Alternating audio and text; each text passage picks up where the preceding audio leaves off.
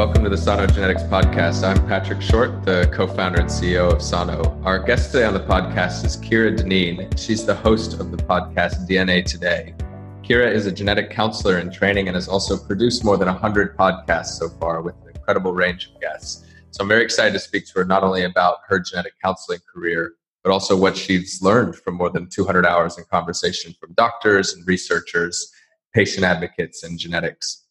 So this is actually a part of a, a special two-part episode. You can hear the first part over on Kira's podcast, which is DNA Today. If you type that into your favorite podcast player, you'll find it. And then the second part of the episode is here on Sano. We'll remind you at the end of the episode to go over there so you don't have to do it now. It's great to have you on the podcast, Kira. Thanks so much for having me on. Exciting to be on a different genetics podcast. Yeah, we've got the chairs flipped around now. Um, so, for everyone yes. who's not familiar with genetic counseling, I was wondering if you could just give us a quick overview of what a genetic counselor does and what inspired you to do genetic counseling in the first place. Definitely. So, genetic counselors are people that help the public, patients, consumers understand their personal genetics so they can make informed decisions in their healthcare. So that's kind of my pitch of what a genetic counselor does. And we're really navigators to help understand genetics. And one of our specialties is genetic testing. So there are so many different genetic tests on the market, including direct consumer tests like 23andMe, Ancestry, MyHeritage, and then other tests that are medical grade. So that would be like from companies like Myriad, GeneDx, Color. So we are really able to help patients understand if genetic testing is appropriate for them, what are the options there, and their own genetics in terms of them personally, but also their family. Family history is a major aspect of genetics. It's really showing how genetics can play out in your family. So that's something that we really focus on and talk about. For me personally, genetic counseling's always been um, my career goal, and that's what I'm working towards. I'm currently in grad school, I'm halfway through, and I've always been really engaged and focused on science communication. I mean, kind of not a huge shock having a genetics uh, podcast, but I think it's a really exciting way to be engaged in science. And I was in the lab for a time period, did my undergrad um, in diagnostic genetics, so working in a lab and it was really exciting to be able to do these procedures at first and go through and the sample comes in and you're processing it and being able to do the test for it and seeing the different outcomes of that. But i learned that i really like talking about genetics more than i like actually doing genetics. So when i was going through the lab it kind of affirmed that genetic counseling was a better career path for me. Right. Fascinating. So what's the most uh, it sounds like a job that could change every day. You have a different patient walks into the room. It might be family family history related. It could be something completely sporadic. How do you how do you handle constantly juggling these new challenges? Is that challenging? Is it rewarding or something else? I think it's definitely both. It's not a job that really gets set. Oh okay sit down you know work on this report leave the office when you have different patients coming in, you really never know who's walking through your door. You don't know, is this going to be a patient that is just lovely and very educated about genetics and easy to talk to? Or is this going to be a more difficult patient that maybe didn't finish high school and you're trying to explain genetics to them and bring it down to a level that they can understand. Maybe it's someone that is really going through a hard time and you end up doing more counseling than talking about genetics. So I think just the change in types of patients that you have um, and different areas of genetics to work in is very exciting and engaging and it's something that is definitely going to keep me engaged for you know many decades of my career. So it's it's good if you don't like something that's going to be the same and bore you every day. Genetics is anything but boring. Yeah it always changes doesn't it? So your focus my understanding in graduate school is on cytogenetics. Would you mind just explaining that to anyone who's not familiar with the term yeah, so in my undergrad, that was my focus. So I did diagnostic genetics. And so there was kind of two paths either to go towards cytogenetics or molecular. And so I end up uh, focusing on cytogenetics. And what cytogenetics is, is the study of chromosomes.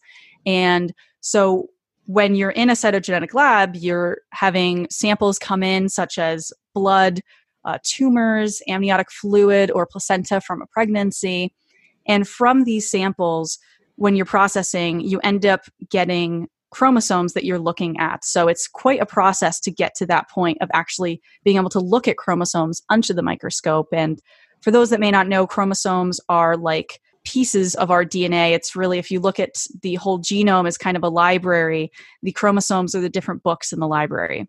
And within those are genes, kind of like the chapters in the book, that tell our body what to do. They're instructions for proteins that make up our body. And so by looking at these chromosomes and seeing if there's any changes, we are able to provide diagnoses sometimes and also tailor treatments if you're more looking at cancer of saying okay we see these changes we found that this medication is really the best to treat those types of genetic changes so that's kind of what cytogenetics is. And so I uh, spent some time in a laboratory doing that and getting better at karyotyping. It's um, so a karyotype is when you end up having an organized picture of those cells and you actually organize the chromosome to see if there are changes there. Um, so it's something that is a bit of a learning curve, but uh, it's it's like doing a puzzle. So it's it's a fun thing to do. So I was having a discussion with um, woman a couple weeks ago who's part of a patient group called Ring 20. And Ring 20 is uh, causes severe epilepsy. It's when chromosome 20 ends up in a ring. And she's explaining to me that actually they think the diagnosis rate of this is decreasing because today whole genome sequencing and exome sequencing that are more like molecular biology tests are becoming the norm and things like karyotyping that you described are actually you know probably decreasing is that something that you see as well or are people shifting to do whole genome sequencing and it's causing maybe some unintended consequences I think that's definitely the case. Even when I was in um, undergrad and and focusing on this and sitting for my board exam, I was like, this is going to be somewhat outdated, you know, in the near future. Like, is this a good thing that I'm going for? And having that kind of conflict but I think there are things that a karyotype can pick up, like you said, where molecular testing is not going to. When you're doing molecular testing, you're very focused on those fine details, whereas karyotyping is more of an overview. You're looking at the whole genome with you're looking at it. It's not like you're looking at the data of it, you're actually looking at the physical chromosomes. And so things like a ring chromosome that you're talking about where you have the ends of the chromosome, the telomeres, were cut off and missing. And so those end up kind of being like sticky ends, we call it. And those then come together to form that ring. And so you're missing those genes at the end that tend to be genes that are turned on. And so they are producing proteins. And so that's more of an important area as opposed to areas where those genes are mostly turned off. I don't know specifically for chromosome 20, uh, but generally generally that is what we see for telomeres. And so that's just one example of what you would see in a karyotype that you may not pick up on a um, different types of molecular testing, like you said, of sequencing when you're actually looking at the individual letters of the gene and seeing if there's changes there. Um, karyotyping are, still somewhat standard in the prenatal area where you have someone that is going for an amniocentesis. Um, or uh, CVS, chorionic villus sampling, and you're looking at cells from the pregnancy, either the placenta or looking at cells that are shed right from the fetus, and seeing is there any changes there. And this is a way that Down syndrome is typically diagnosed. Um, with that sample, uh, a genetic counselor might be saying, okay, I want to get a FISH test, uh, which is fluorescent in situ hybridization. And that's when they are kind of taking these neon bright pieces um, that are associated with DNA and seeing, okay, is anything coming up for having multiple copies of chromosome 21? So that's kind of the first round, and they'll say, oh, okay, nope, we're looking at two copies, that's normal. We usually have two copies, and if we have three copies, then someone is affected by Down syndrome. But then that's always confirmed with a karyotype. So that's an example where karyotypes are still standard and used um, in the prenatal setting. And so with a karyotype also you're going to see what type genetic change is causing the down syndrome. So usually you know, we're talking about that third chromosome 21 but sometimes that third chromosome 21 is attached to another chromosome and that can be really helpful information to know. So karyotyping i can see in the near future not being as used but there's a couple instances like that where it really is helpful information to have right? And and we have to make sure that you don't trade one condition for another right? If uh, uh one of the challenges of national healthcare systems or large healthcare systems in the US is that if they decide to switch wholesale to different technologies, then um, you know you, you, might help more people in general, but uh, certain conditions can actually uh, maybe you know, maybe even get worse, which is uh, definitely not something we want. Yeah, definitely, and I think with karyotypes too, um, you're when you're looking at, you know, thinking from a, a prenatal perspective, that when you are ordering a karyotype, it's really that general picture to see if there's any other major changes going on. Whereas when you're doing uh, molecular testing for a pregnant person, you're looking at little snippets here and there, but that also is not testing that's going to be um, covering as many types of conditions. You're going to be able to pick up a lot more conditions with that karyotype than molecular testing. Molecular testing, you really need to know exactly what you're looking for and saying, I want to find this. Whereas karyotyping, you're saying, let's see what we find. Right. Unless I guess you do a, a whole genome sequence or something, but then cost is an issue, right? You can't um, yeah if i could just choose a test i'd be like let's let's do a whole let's genome but i don't think everybody has that money to uh, fork out for a whole genome. Yeah i mean on, on that on that topic one of the one of the challenges with whole genome sequencing is we generate so much data and a lot of the genetic variants are called VUSs, VUSs, or variants of unknown significance. And, and I have to imagine that when someone receives one of these tests, often it's a genetic counselor that's one of the first people they speak to. So if if you have someone who has a, a cancer or um, some kind of genetic condition, they've done testing, but you really don't know, you know, you don't have conclusive evidence. How how do you handle those sorts of conversations? Oh, VUSs are quite a pain. They're not genetic counselors' favorites. Um, so what you're saying is it's a variant of unknown significance. And so this is when we get a result back and we say we found a change, but we don't know what it means. And when we have a VUS, 90% of the time that change ends up being totally fine, what we call benign, and saying the human genome has so many different changes in it. That's what makes our hair a little bit different color, um, our eyes a little bit different. We're kind of similar in that way. Um, but so these changes are not necessarily bad. That's what how the human race is so diverse and interesting. But sometimes those changes can lead to bad things like genetic disorders and conditions. So it's something that we definitely talk about, especially before we end up doing testing for certain tests. If we know that that is a result that could happen, we explain to the patients, hey, look, we can get a positive, we can get a negative, but we can also get a VUS. And let me explain what that is and most of the time when we're dealing with a VUS, we're saying, okay, 90% of the time it's going to be benign. So we're not changing your management. We're not going, we're going to treat this as a negative. It's not a negative, we're treating it as a negative and saying, why don't you check back with us six months, a year, and make sure that that is still a VUS? Because if it's reclassified, saying, okay, it's no longer VUS, now it's either benign or pathogenic, that's going to change the conversation. Right. So as genetic testing, karyotyping, whole genome sequencing becomes more and more frequent or common, uh, my understanding is it's growing much more quickly than the number of genetic counselors we have. Is how how big of a problem is that, and is there a solution on the horizon for it? So there are about 4,900 genetic counselors in the U.S., and so that's not a lot when you think about. That means that's like one genetic counselor for every 100,000 Wow. So I can't meet with 100 kids. Um, as much as I try, that's not going to happen. And I think something else to take in consideration is yeah, there's 4,900 genetic counselors in the US, but not all of them are even meeting with patients. So genetic counselors oftentimes work in hospitals, are meeting with patients.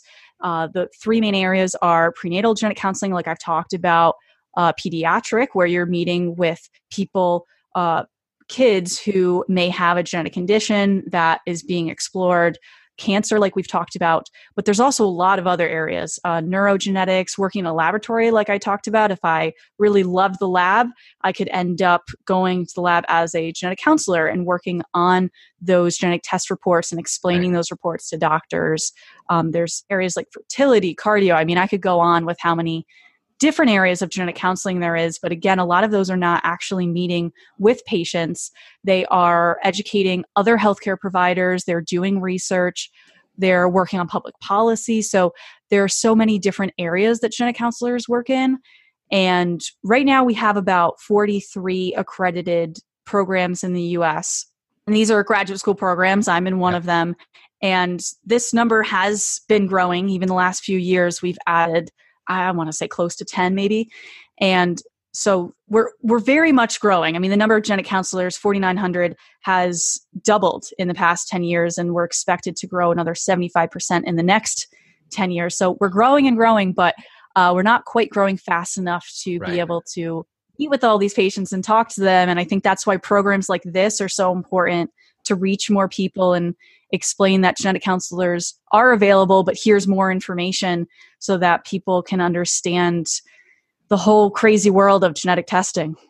One in one genetic counselor for 100,000 people is incredible. That uh, that that seems impossible to me. How how are people not yeah. kicking down your door? A lot of places have a long wait time to get into yeah. a genetic counselor, and it depends what area you're in. I'm based out of New York City, but in some areas you know ar- around here there are so many different clinics you can go to um, but you know you talk about maybe some areas in the midwest um, you know down south there are less genetic counselors there and a big pull for recruiters to bring genetic counselors down there because it's much more saturated in new england and cities so it's definitely a problem that uh, we're addressing in the, and there's ways we're doing that like telehealth is one where um, for people that are in remote areas where a genetic counselor is not within an hour or two drive um, that's one way that we're uh, addressing things. And there's private practices that are through online through that telehealth.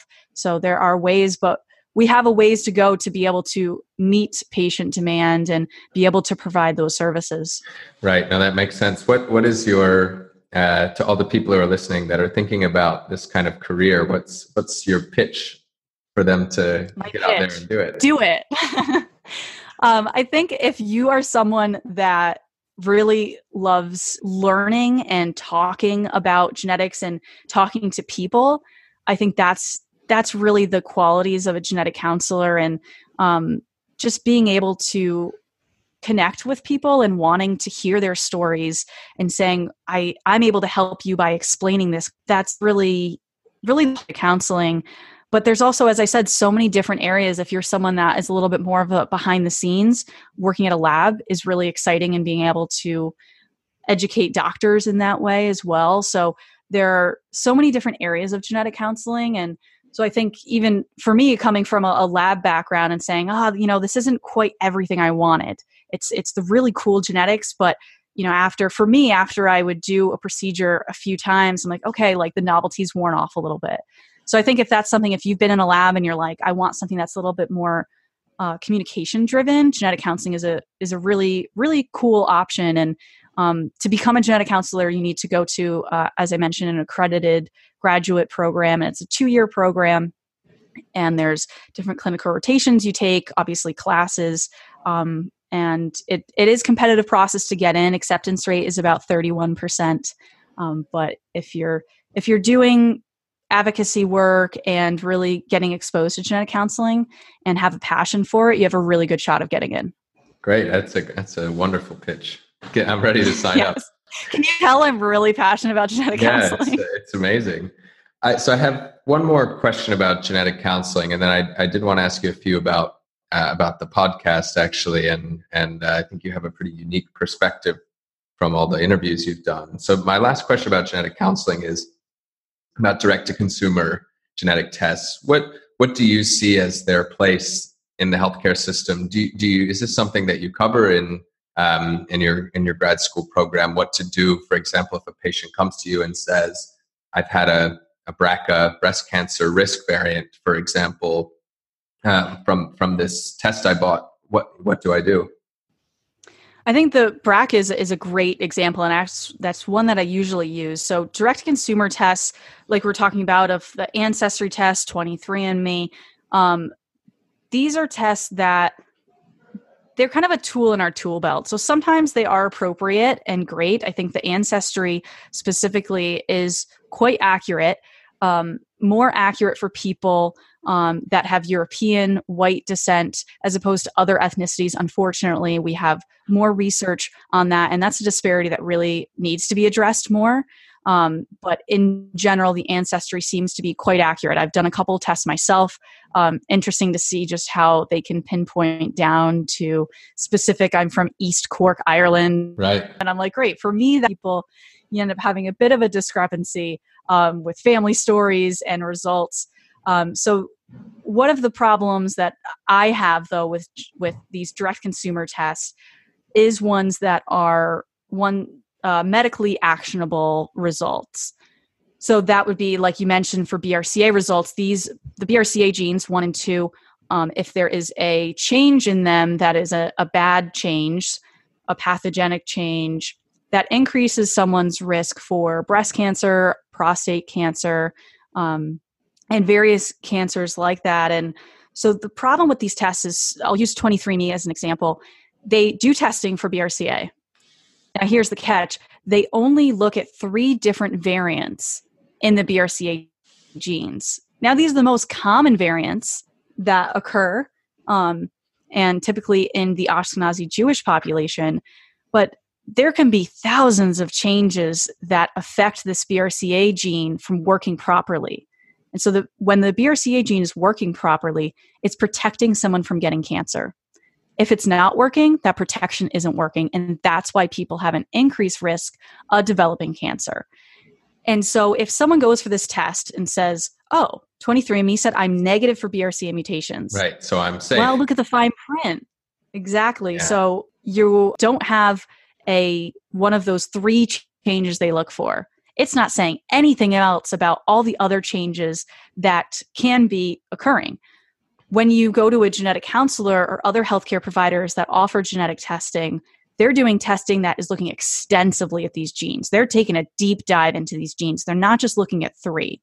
So, getting a negative from B- from 23andMe for BRCA is not a true negative. So, you can still be positive for the other variant changes. And so, I think that shows if say you are of Ashkenazi Jewish descent, you're like, you know what? I'm doing the 23andMe anyway to find out what countries I'm from, throw this on there and say, oh, I came back positive. Even that, we like to confirm with a medical grade test. So it can provide you some information, but I would not make medical decisions based off of results from a direct consumer test. And I think that's that's really the take home message. If you're doing a direct consumer test, then check in with genetic counselor and say, I have these results. I want to confirm them with medical grade testing.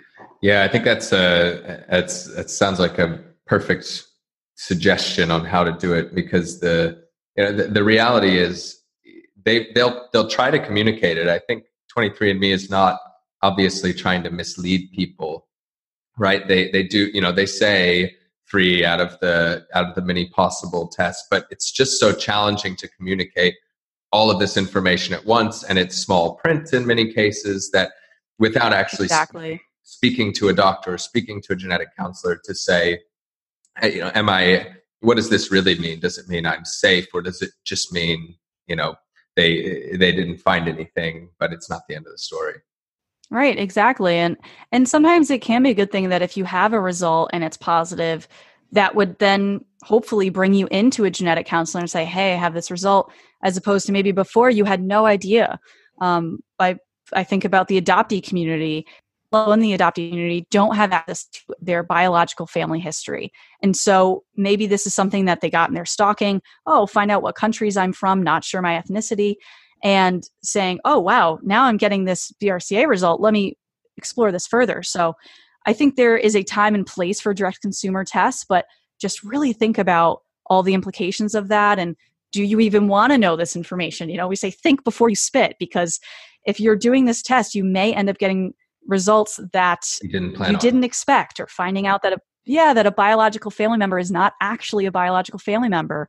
So there are a lot of things to think about, and those are things I personally considered when taking these tests and you know considering oh should i give a kit to a family member and i'm like oh, i don't think i want to start family drama there what if something happened and you know kira gave her grandmother something for christmas and now we find out that you know someone is not actually irish or polish. And so you know kind of thinking everything through and really doing your research before going for one of these tests. Yeah absolutely. I, I, my my personal view is that the the real power of these tests right now is is in powering research that getting to scale of hundreds of thousands millions of people will really help us better understand common conditions but they're still not not really ready to make medically actionable results on an individual level because it's it's just challenging science to do and, and we have a, a little ways to go.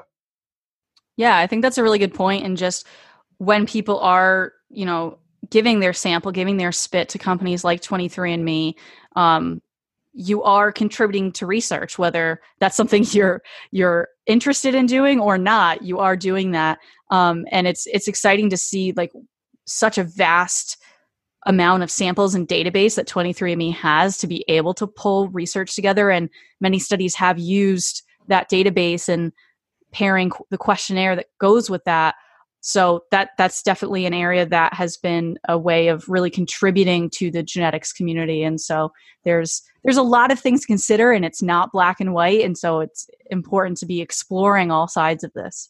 Yeah i mean i'm i'm definitely uh, i think they could do a better job about transparency in general. So and they're they're starting to change but a lot of people were very surprised to learn that their data was going to be used. So I've found in you know in, in, our work that if you ask people ahead of time what they want, then they're they're happy to tell you they either want to support research or they don't. But when it's diff- if it's hidden in fine print or if it's difficult to see, then um, you know and and you set expectations one way and then they change, then it can you know it, it sets a bad tone.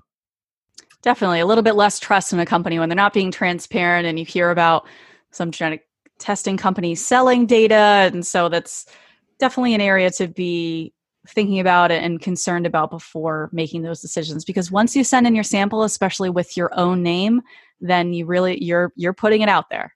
Right. The uh, i saw somebody post something the other day about the the shelf life of information your information. Something you post on instagram might only you know it, it might be relevant for a year or for two years. But when you have something that doesn't change, like your DNA, then if it's gone, it's gone. So, um, you know, I, I, think most people still really want to support research and, and want to learn things. They just want to make sure that the data is handled in the right way. Right. Make sure we get informed consent before we're exactly. actually doing research on people's samples. Yeah. So I wanted to just ask a, a question or two about your perspective from running a podcast. So how has it contributed to your genetic counseling career and and also what are some of the most interesting things you've learned in general you've had uh, conversations with some amazing guests yeah definitely it's been such a amazing experience and journey to go through with the show. I, I started it when I was a senior in high school, so I didn't really know that much about genetics. And back then, it was kind of as I learned things, share it uh, with an audience. And you know since then it's really really changed the past seven years of focused on interviews and bringing people onto the show that are experts in different areas. And for me it's just been fantastic to be able to hone the skills of that science communication that i'm talking about. And it's really tough to talk about these concepts. They're really hard to understand. And then to be able to teach other people about it is a whole nother level of understanding. Right. and so being able to really just practice that and even coming on this show is some practice and being able to explain these concepts so that anyone can understand it. It may be easy to talk to someone with a phd in genetics. You don't have to explain the nuances but someone that is not going through that they haven't maybe finished high school or college or they're in a different area say they're in the business world they know not much about biology and they're thinking back to 10th grade and okay you're talking about dna and chromosomes and changes and so I think for me, the show has been a great way to really be able to get better at that. And it's something that genetic counselors are always working on. And with different patients you have, you're going to change that speech a little bit and use different terms and so i think in terms of that it's been it's been really great but on the side of you know talking with people just especially the patient advocates um, that's been a major way for me to really have more understanding and respect for everything that patients go through especially the the patients in the undiagnosed and rare disease community um, just from starting to have symptoms to then going through a diagnostic odyssey starting organizations that i have so much respect for and it's just really great to be able to hear from them um, and, and really be humbled by it. And when you're having those tough conversations it's you know you're on air and you're you're talking to people about their lives i think it's it's really a great way to be able to practice for when you know i'm having a patient sitting in my office and opening up about this. I'm like okay i've i've done this before. I've had these hard conversations. And so I think it's it's that genetic side of the teaching, but it's also that more counseling side of being able to process with someone and um, you know been very exciting to explore different areas of genetics so it's it's been a really great way to kind of start my career and um, you know see what areas i'm even interested in i don't know what specialty i'll I'll end up in because everything seems really interesting. So I think it's hard to anything now yeah. narrow down. Yeah, definitely. But it's it's been su- such a, a cool journey to be going on, and um, I'm looking forward to kind of seeing where it goes in the future. And no no plans to stop. So. Well, great. No, I, I think that's a, that's a perfect place to end. So I know you've done more than hundred podcasts. Uh, continued success and uh, I'm sure the next hundred will be an amazing set of guests, and and you'll learn a lot. But more importantly, you'll hopefully teach people a lot. And, and thanks as well for uh, giving the great pitch on genetic counseling. I think it's an incredibly important and and I know incredibly scarce resource that we have in the UK, in the US, and and everywhere. So um, it's uh, it's great that you're out there encouraging people to do this very important work. Thank you. Yeah, it's it's exciting and I think it's something that as you said is really important for people to learn and know about and just know that genetic counselors are there. And I should have mentioned before if you're looking to find a genetic counselor, you literally just go to findageneticcounselor.com. And so they'll find one in your area. Um, that's for the US. I should have looked up something for the UK, I'm realizing. Um, but if you're in the US, that's a great resource.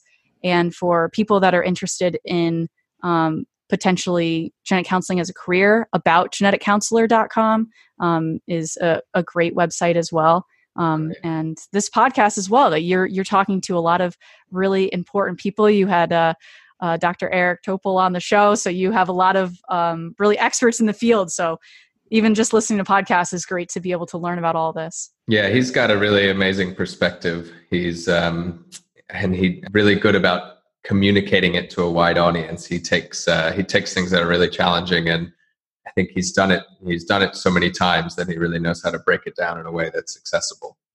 Yes, he's an expert communicator. Yeah. Well, great. Thanks so much. Thank you. All right. And thank you all for listening. As always, you can send any feedback, including questions you have, guests you'd like to see on the show, or anything else to podcast at sanogenetics.com. Remember, this is just one part of a two part episode. So if you haven't been to the DNA Today podcast, you can type it into whatever podcast player you use and you'll find it. You can listen to the rest of the episode where we flip the mics around and Kira takes over the interview. As always, if you like the podcast, we'd love it if you could share it with a friend or leave us a review wherever you listen to your podcasts. And then finally, feel free to visit our website, sanogenetics.com, to learn more about our research studies, read more on our blog, or just send us an email and ask us a question. Thanks again for listening and head over to DNA Today to hear the next half.